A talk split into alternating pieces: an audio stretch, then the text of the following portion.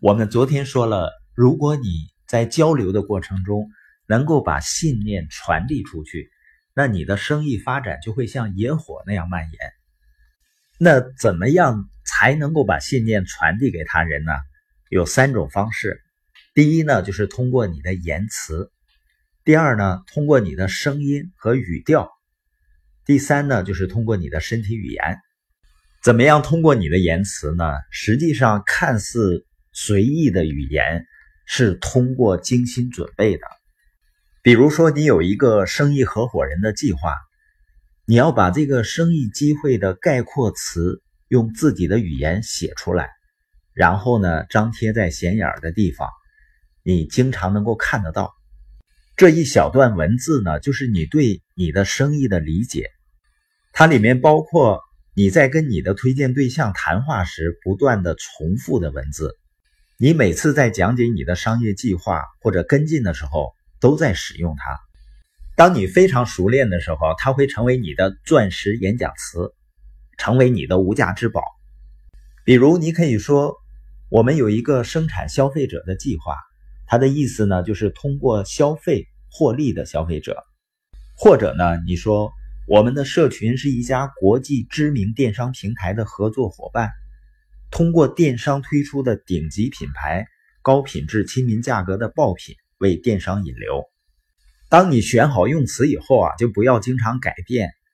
不管你怎么形容你的生意，只要选用的名词合理就行了。关键呢，你要熟练而且超有自信。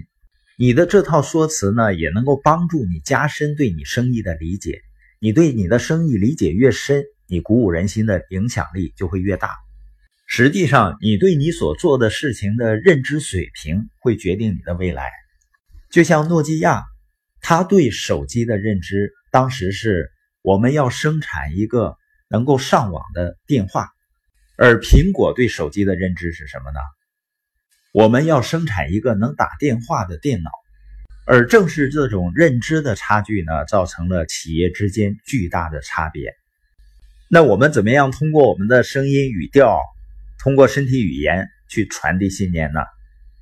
你可以倒过来想一下，你周围的人如何通过你所选择的言辞、声音、语调以及身体语言来观察你的为人。也就是说，你是否会因为听到你自己的谈话而采取行动？你会因为你的声调而感动吗？当你看见你的身体语言时，你会有兴趣吗？会被影响吗？你可以回过头听一听你给别人发的语音信息，你站在听众的角度想一想，这样的语调、声音，你会被感动吗？会被打动吗？我们从800多天前开始讲播音的时候，我们就强调了，书友，你要每天做1分钟的语音分享，结合你学到的内容。我知道有很多人这样跟着去做了，那我真的相信，你今天在跟别人交流的过程中，你的语音和语调一定是不同的。过去呢，人们经常说10000小时定律，实际上呢，单纯的10000小时是不够的，要10000小时的刻意练习。如果你真正能够做到刻意练习的话，甚至不需要10000小时。这个刻意练习的意思，并不是说你从今天开始分享语音，你非得分享的多么好，你从今天开始分享的好坏，这不是我在意的。我最在意的是，你明天的分享是不是比今天的分享要进步一点点。